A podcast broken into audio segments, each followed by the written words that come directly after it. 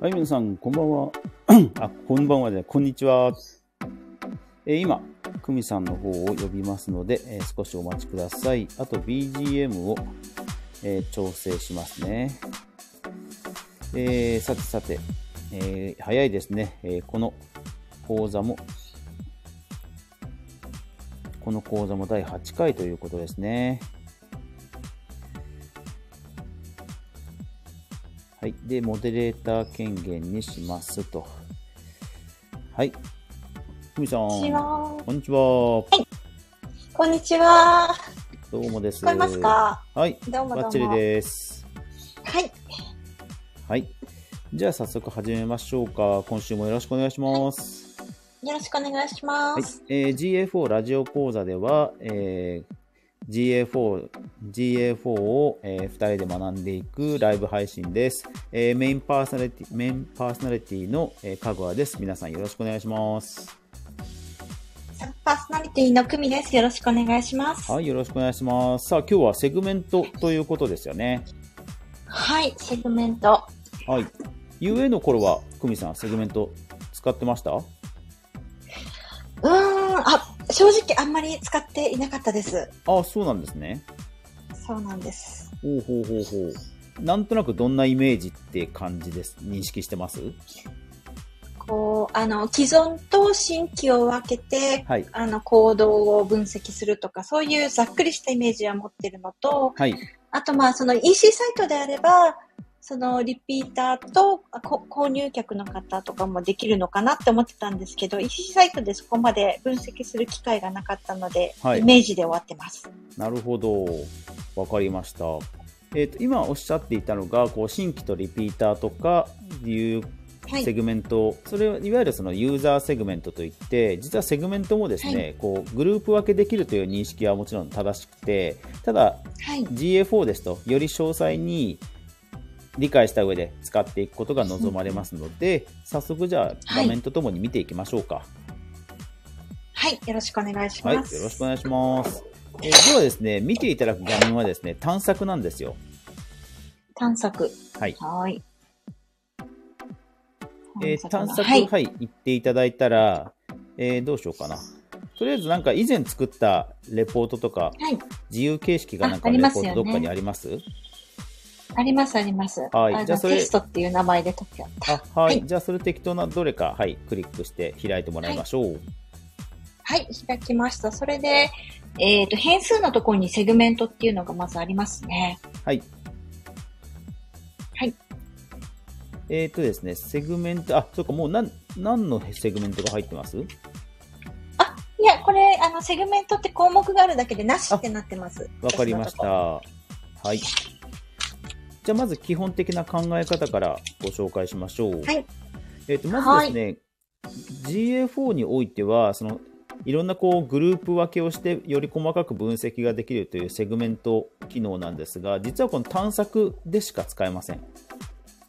え、そうなんだ。はい、えーあそうなんのですか通常のレポート画面でも一応なんかひデバイスを分けるとか、グループ分けをすはるいという機能はあるんですけども、うんセグメントのようにうんこうユーザー単位とかセッション単位とか細かくそのグルーピングをするっていうことは、まあ、できないんですよ。ああ、そうなんですね。はいですのでいわゆるその UA の頃でいうセグメントという機能ははこいの探索でしかないとなります。なるほど。じゃあ、まあ、あの、セグメント使いたければ、必然的に探索でやるってことですね。そうなんですなるよほど。はそれとあ、わかりにくい。そうですね、はい UA と違うのが、セグメントは一回一回作んなくちゃいけないんですよ。そうなんですかなんか例えこう、記録しておいたり。あそなう、るほど記録はね、はいできるんですけど、えっと、プロパティを超えられないんですよ。あーあー、なるほど。要は自分が作った新規と、新規とリピーターのこうセグメント、いろんな会社さんで使い回ししたいじゃないですか。うーん。はい。で、それは、あーでも、プロパティ、はい。そうです、プロパティを超えることはできないので、また一回一回作り直すとこういうことになります。ああ、なるほど。わかりました。はい。では、えー早速画面左、画面左の変数パネルのところにありますセグメントプラスマーク、こちらをクリックします。はい。はい。ああ、はい。セグセグメントの新規作成出てきましたね。はい、そうです。で、えー画面下の方にありますのが、多分おなじみのこうテンプレート的なものかと思います。いうん。うん、うん。はわい。ゆる久美さんのイメージにすす近いめようのな、セグメント。そうですね、イメージに近いような、こうユーザー単位で、えーグルーピングをするようはな項目がいくつか出てるかと思います。もともとのテンプレートでもそうで結すね構用意されてるでしょうん。確かにこれを、なんていうか、そのおすすめのセグメントっていうのは分かりやすい。そうですよわかりやすいねで。すでねショッピングっていうところをクリックしますと、もはい。う、まあまあ定番の、こういうユーザーごとに分けて分析するなっていうのがもう大体あるんですよね。はは、ショッピング。ショッピング。画面下のショ方ッピにンおグすがすなめい、な。え、えっと、画面下の方におすすめのセグメントってありますよね。はい。で、ショッあピングっ、てあいうりのます、あります。で、はショッい。ピングってがない。ない。全般だけえっとね、全般テンプレート予測可能ってなっ あ、なんでだろうなんでだろう ?e コマースタグが入ってないから かなえっとね、違うんですか私ね、私あ、ーそうだ、私 e コマースタグ入れてるからかもしんない。そうなんだ。あ、そんな風になるほすど。ごい私の方はです自動認識すね、る全般、はい。すごいですね。全般のところにあの、最近のアクティブユーザーとか、まあ、購入者も、購入者もここにあって、はいで。テンプレートのところがユーザー属性、テクノロジー、ユーザー獲得、予想可能っていうのが、まあ私の場合5つぐらい入ってるんですけど、全部利用不可になってますね。そうなんですね。私のところは、予測可能のところは、利用可能に全部なってますね。ああ、じゃあその辺で何かこう、こいつただのブログだからな、みたいな見分け方をされてるんですね。まあ、実装の仕方と、そのデータの溜まり具合をちゃんと認識してるんですね。あーへまーたそれはあのノウハウを書く人にはちょっと大変な、そうですね。コなんンかトがマ書ニュかアれルる作方る大人変ではす、ね。人によって違うっていうのは、ちょっ と、いいような悪いようなって感じですねいいような悪いような。おー調べるのも大変そうですね。そうですね。はい。なるほど。えっ、と、そうしたらですね、とりあえず、どうしようかな。テンプレートで、えーテンプレートで例えばユーザー属性いってみましょうか。あ、はい。これはわかりやすいですね。私はいななんか私がイメージしていたセグメントです。はい。で、まあ、ユーザー属性に関する項目が出てきますので、フィルターを追加っていうところをクリックして、はいで、あとは年、フィルター例えば年,、は年代のところをクリックして、うん20代だけとかね、そういうのをやれば OK です。うんうん。これ年齢、性別、まあ言語、はい。インタレストカテゴリー。趣味、嗜好ですね。あー。うん。なるほど。とかをこう分けて見れるっていうことですね。そうですね。何か適当なものを選んでいただくと、はい画面右側のサマリーというところに、あの、プレビューの数字が出ますので、えーそこである程度、こう、役立ちそうなセグメントかどうかっていうのを判断した上で、保存するといいかと思います。なるほど。じゃあ私の場合、てあの適当にはい。自分と同じあの年齢とはい女性をちょっとやってみます。えー私のブログは自分と同じ属性の人に読まれているのか。はい。年齢と性別を設定してみました。はい。で、右側はあー数字出ましたかはい。出ました。サマリー、すべてのユーザーの1.5%。おお、あ、でもいいじゃないですか。じゃあそれ保存してみましょう。えっと、で、画面上の方に、無題のセグメントとあるので、まあそこに、えーあ年齢、はい女性みたいな、ほにゃほにゃ大女性みたいな名前をつけて保存しましょなるう。あ、保存。はい、しました。はい。そうしますと、えー絞り込まれた状態で、えーもうレポートが、まあ、はい自由分、自由形式のレポートが出てくるはずです。やばい、数が少なすぎて出てこない。あ、そういう時は、あと、ちょっと日付、えあっのと、日付を、画面左側の日付を伸ばせばいいと思います。なるほど、なるほど。ちょっとこれをじゃあ、かなり伸ばしてみます。はい。かなりって言っても3ヶ月なんですよね。あー、えっと、あ、そうか、これ私が入れてからか、これは。一応理論的にははい14ヶ月まではいけるはずですけどはいあ、じゃあ私が入れてから。ちょっとなんか、もうちょっと増えそうな、あの、セグメントをたい追加してみます。はいあれなんていうかなでですねえっ、とはい。左画面左側の変数パネルに今作ったセグメントが出てくる、なおかうつん適用して保存というのをクリックしますと、もうタブの設定というところにセグメントの比うんうん較あというとこはろいも出てくると思うんですよね。あ、ありますね。はい、ですからは自い、由形式の時にやったように、えーここのセグメントを、まあ、×をして削除したり左側からあるものを持ってきたりしていろいろ分析するって感じです。なるほど。ちょっと今、セグメントを編集してみます。はい、生物を、これで保存。いや、一旦、証券グループ、年齢。うん。ちょっと待ってね。はい。年齢で、えーっと、ちょっと増やして30代から4 50代にしてみよう。よいしょで、えっ、と、セグメントの比較を入れればいいのかなあ、はい、今度は出てきました。おお、はいい、いですね。なるほど。これで、セグメントを。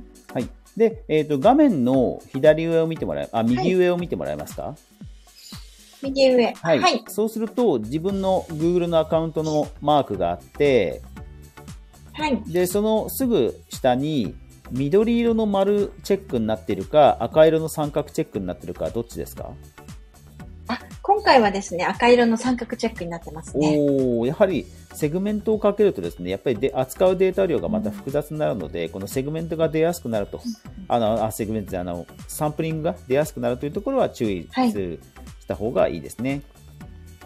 なるほど。まあ、ただ、あの、GFO わかり全般で、あの、出やすいので、まあ、傾向を見るとはい。いうふうに割り切って使っていただければ、まあ、いいかなとは思います。なるほど。わかりました。はい。うん。あの、使い方自体は、多分、セグメントに関しては、UA と非常に近く使えるんではないでしょうか。なるほど。なるほど、なるほど。はい。あの、おすすめのセグメントというか、お気に、お気に入りのセグメントっておかしいですけど、よく使うセグメントってありますか、えっ、と、私はやっぱりどのページを見たかみたいな感じですね。ああ、このページを見た人と見てない人っていう形そうですね。あとはデバイスとかですかね。あー単純になるもほう、どねはい。デスクトップとモバイルと。なるほど、なるほど。はい。なので、新規で作ってみましょうか。はい。はい。えーでは、画面左側の変数タブにあります、セグメントプラスマーク。またここをポチッとします。はい。はい。そうしましたら、画面の上の方に、ユーザーセグメント、セッションセグメント、イベントセグメントとあって、まあ、どれを選んでもいいんですが、まあ、ユーザーセグメントを選ぶと、まあ、ある意味一番こう広い感じにはなりますよね。うんうん例えばある、えーショッピングカートのカートのページを踏んだ人っていう絞り込みをしたら前回は前回はカートのページは見てないけど、今回はカートのページを見たという人も当然含まれますしはい。ただセッションセグメントにすると本当にそのカートを踏んだセッションしか絞り込まれませんしこの辺はその分析の流度によって元々のセ,、えーセグメントを考えるとはい。はい。じゃあ例えばユーザーセグメントにしてみましょうか。はい。ユーザーセグメントを選びます。ユーザーセグメント。はい。で、えー条件のところですね。新しい上しか出てないと思うんですけど、その確かに。メニューのところをポチッとクリックします。はい。検索できる感じのそうです。ね。例えばランディングページにしてみましょうか。ランディング。はい。検索でランディングとしますと、ランディングページが出てくるかと思います。あ、あー、で、セッションスコープでしか該当できないか。そうか。うん。スコープというのが出るので、えっとこのランディングページを絞り込みに使いたい場合は、セッションスコープではい。該当されちゃうよってことですね。だから、そうだ、ユなるーほどザーでやると、ちょっと使えないな。だから、えーっと、全セッション、条件のスコープ。これはじゃあ、ランディング、じゃあ、そっか、ページ、ページ単位でもじゃああれか、ページ単位だと、ユーザーだからセッションスコープなんですかね。えーっそういうとこ、とでもない。ユーザー、あいや、あの、ランディングページがそもそもセッションスコープでの、こう、なんでしょうね。えー、うーん、なんて言うんだろう。範囲、適用範囲っていうんですかね。うん。じゃあ、つまり、ちょっとつまり、一回キャンセルしていただいて、画面右上、キわかりましャた。ンセルしていただいはて、もう一回セグメントを作り直していただいて、セッションセグメントにしましょう。えっ、と、キャンセルして、はい。えっ、と、検索、アイテムを検索。えっ、と、画。面、えー右、左側のセグメントプラスマークですね。なるほど、そこまで戻る。はい。はい。はい、開きました。で、セッションセグメントを選び、セッションセグメントを選び。新しい条件。で、はい、そうですね。そこでランディングページを選びましょう。はい。はいランディングページ、さっきと同じかなランディングと打てば多分検索が出ると思うので、はい。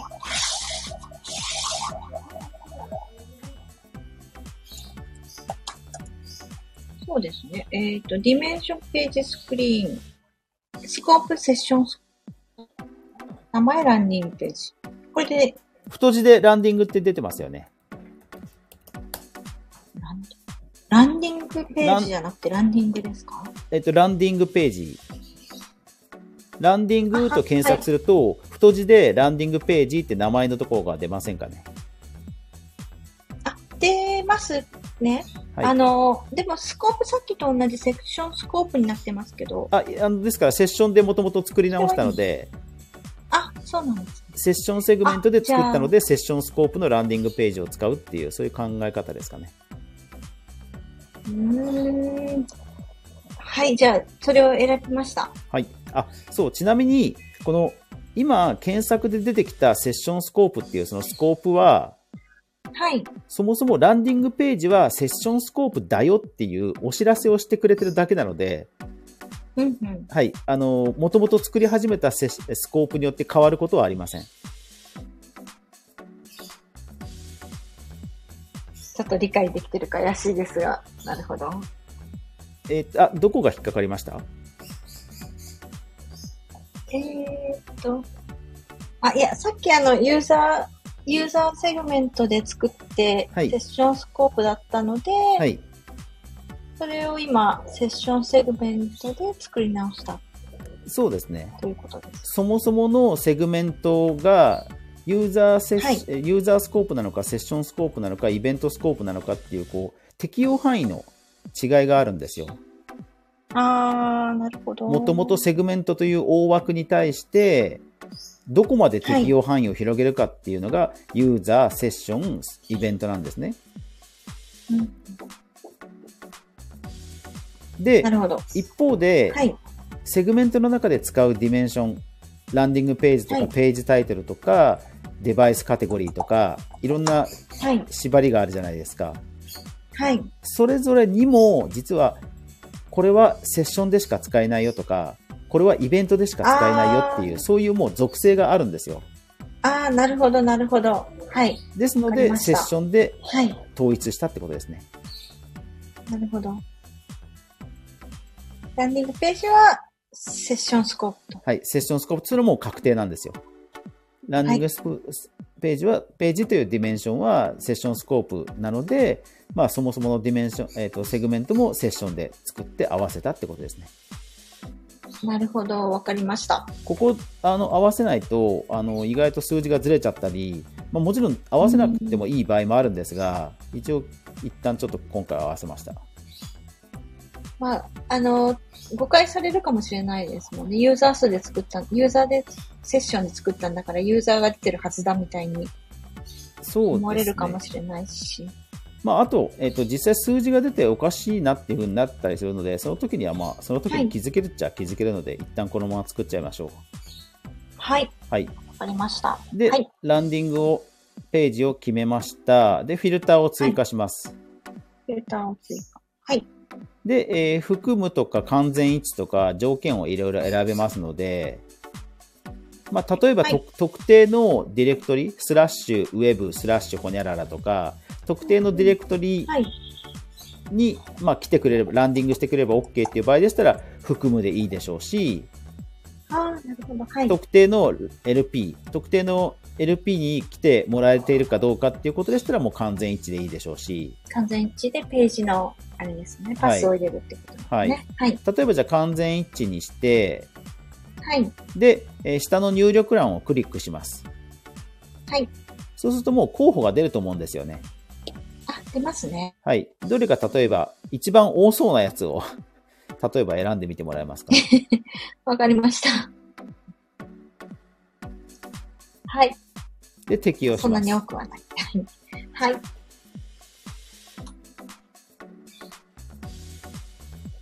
はい、で、できましたね。ユーザー数とセグセッション数。はい。で、えー保存して適用しちゃいましょ保存して、名前をつけよう。そうですねえーとはい LP。はい。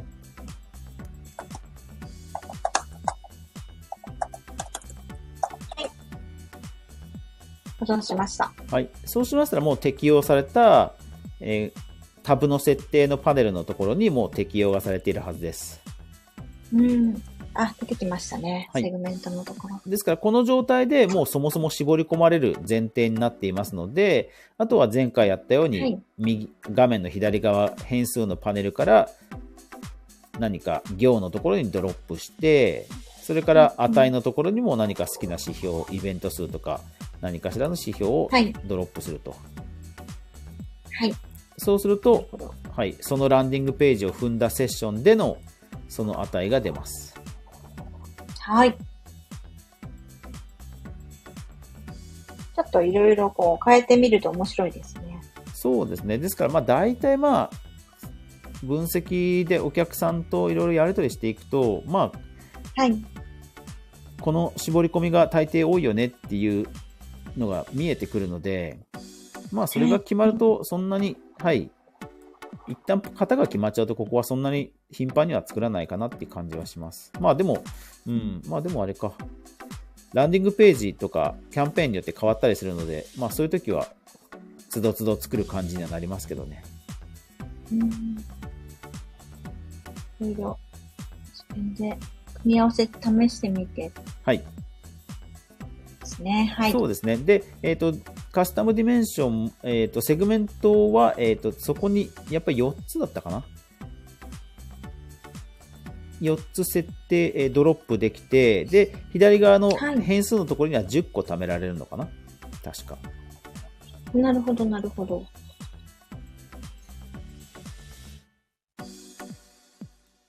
はい。なので、まあ結構その、なんでしょうね、あのー前回やった列列のところに、例えばかデバイスカテゴリーっていうのを入れると、要はクロス集計になるので、クロス集計すれば実質セグメントをかけたことと同じ風になることもまうんああるので、う。うんん、はい。まあ、うん、特定の時に絞り込みたい時にセグメントを使うって特にユーザー単位とかセッション単位とかイベント単位はで柔軟に絞り込めるので、そそういう高度な絞り込みをしたい時に使うって感じですかね。うん。なるほど。地域とかはあーでも地域は GA の地域はあんまり当てにならないので、 でもまジャそうなんですジャパンジャパンとかそういうのはあるかもしれないですけど、そうか、じゃあまあ、県単位とかはあんまり当てにしない方がいいですかね。そうでまあすね、 VPN とかもあるしね。そうですね。まあですから意外とそのもうパターンは決まってきちゃうかなって感じはありますけどね。特定のページを見てるとか、あとほら会員登録してる人だけを絞り込みたい時だったら、結局マイページを見た人っていうのはそれにほぼ該当するじゃないですか。とかなるほどうん、確かに。だから特定ページを見たユーザーとかが私は結構多いですかねなんか。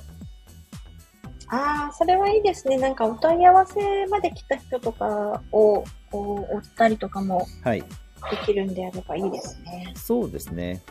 実際そのユーザー、えっ、と、GA4 は、まあ、ユーザーのいろんな行動を追跡できるっていうところが、まあ、売りではあるんですけど、じゃあその行動って実際、つまりどういうことっていうのは、まあ、ウェブの場合は大抵ね、その特定、その人しか踏まないようなページを踏むことってほいうことにほぼほぼなるので、ああ、なるほど、なるほど。はいまあちょっとイベント志向な感じです。そうですね。なので、もう一回セグメントの新規を作成してみましょう。はい。セグメントの新規プラスをはい。クリックして、はい。で、ゆとりあえずじゃあユーザーセグメントやってみましょう。はい、ユーザーセグメント。はい。でですね、セグメントを作るときに、はい。まあ実はこれ、ものすごくいろんなも項目を、ディメンションを選べるんですよね。あー 200, 200個近くあるんですよ。多い。ああ、なるほど。多いですね。ただ、気をつけなくちゃいけなこれい一。つ一つはい。あ、はいそうですね。気をつけなくちゃいけないのが、名前が結構紛らわしいんですよね。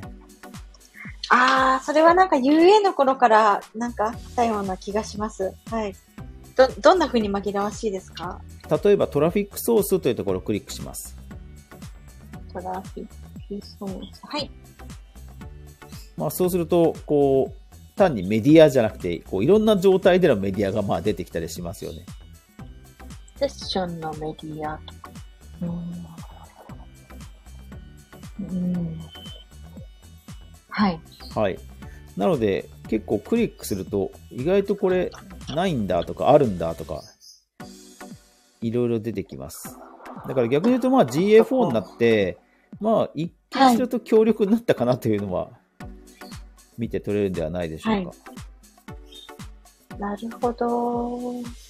これちょっと一個一個見ていった方がいいですね。時間なまあ意外と、ゲーム。そうですね意外と使えるものもあったりするので、ですので、えっ、と、一番上、一番上のイベントというところをクリックしますと、はい。もう具体的なこうイベント名がずらずら出てくると思うんですよね。ああ、なるほど。変数で入れてくる。ああ、自分が作ったやつもある。。そうですすね、そうです、そうです。なので、えっ、と、セグメントを作る前提で、どっかのイベントを発火させるっていうはい。のも、そもそもありなんですよ。ああ、なるほどね。 Google タグマネージャーを使これわっかりやすいて、ですそうですね、特定、さっきはその特定のページを見た人っていうふうな言い方をしちゃいましたけども、まあ、G、より GA4 らしく、はい。なんかこうグルーピングをしたい時には、まあやっぱりイベントを適宜発火させてタグを出す出してでこのセグメントで引っ掛けられるようにするっていうのが、まあまあ GA4 らしい使い方っちゃ使い方ですうん。なるほど。なので例えば、はいえーっとファーストビジットありますイベントの中に、ストビジット。あ、ありますね。ははいい。これが初回訪問ですはは、なるほど。あとあはあー。はい。えーあとは例えば、まあ本当にクリックとかだったら、クリックを除除外するはできないのか、すぐは。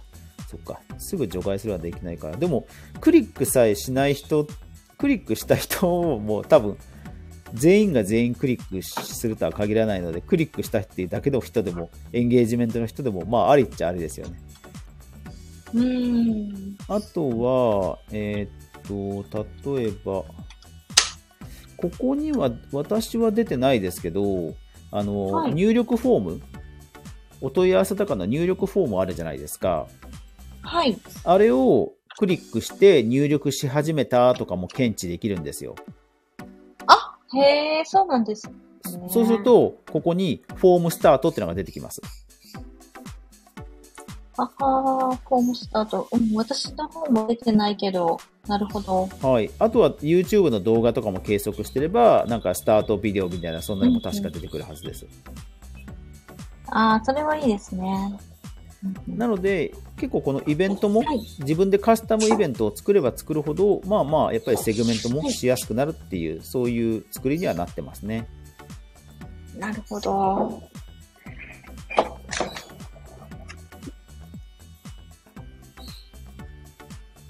はい。という感じでした。なので、そう計測をし始めて、まあ、どういうことができるようになってくるかって分かるようになってくると、じゃあ、このセグメントを作るために、そもそもこのイベントをどっかの特定のページで、はいまあ、タグをちゃんと入れてこうかなとか、そういう、まあ、作り方になってきますね。コードだ。 なるほど。なるほどまあ、そうですね。確かにその KPI がちゃんとしてれば、はい。その、お問い合わせフォームから何人申し込みがあるっていうのを目標にするってなった時に、そのゴールからはい。こう設計して、じゃあこれをちゃんと計測できるようにしましょうっていうふうにはい。する、しやす、しやすいっていうか、うんうん、うん。設計しやすい感じなんですかそね。うですね。それを、はい、全部イベントで、こうう、んなんとなく考え方を統一できるので、まあ、慣れてくると、まあまあ、はい使い慣れてくやすくなってくるんじゃないですかね。ああ、頑張ろう。はい。はい。さて、えー8回迎えましたけど、だいぶどうですか手には馴染んできましたかなるほど。あだいいや、大体分かってきましたとは言う、ちょっと口が裂けてもいけないんですけど。 もうしかしこれはあれですね、あの車みたいにこう、まあ、乗り方を今教えてもらったから、あもうできる限り自分でこうね、エンジンをかけてなるべく操作してみるっていうはい。感じで すね。そうですね。そしたら次回は1回、なんか、はい。私がクイズを出しながら、久美さんが答えていくとか、そういうちょっと演習問題やりましょうか。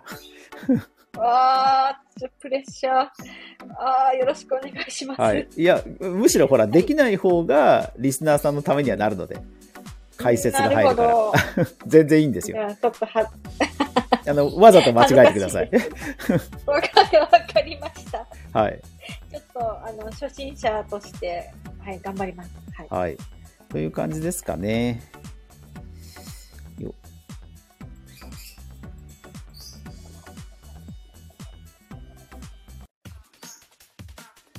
はい、えー、セグメ今日はセグメントをお届けしましたいかがだったでしょうかコメント。まあでも、そこまでなんというか、その、UA からガラッと変わりましたよっていうわけではない、うんないのかそうな。ですそうですそイうベでンすイベントはできるけど。はいうんそうなんですよ。だから、セグメントはむしろ強力になった印象さえありますよね。うん、拡張さ、イベントでね、指定できて。はい。あとはもうば場所ですね。その探索の中にあるよとうか、んうんうんうんそうです、そうです。そこに馴染みができれば、まあ、使えるのかなって思いました。そうですね。はい。ですから、これ使いこなすと、その、データポータルにも実は連携できるんですよ。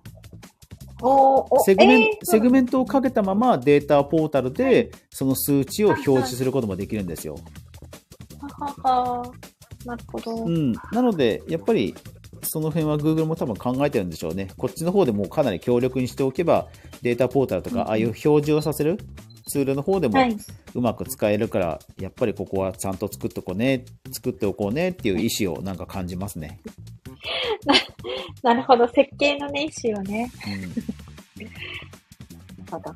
うん、はいというわけで、えー今週も、えー GFO ラジオ講座をお届けしましたありがとうございましたありがとうございました。はい、えーこの番組は毎週火曜日、えーお昼12時から30分ほど、えー私かぐわと、えー、久美さんが GA4 を学んでいこうという、えーライブ形式の、えー GA4 の講座になっています皆さんよかったら、えーフォロー拡散してくださると嬉しいですというわけで、えー以上、えー GA4 ラジオ講座パーソナリティのかぐわとサブパーソナリティの組でした。それでは皆さんさようならさようなら。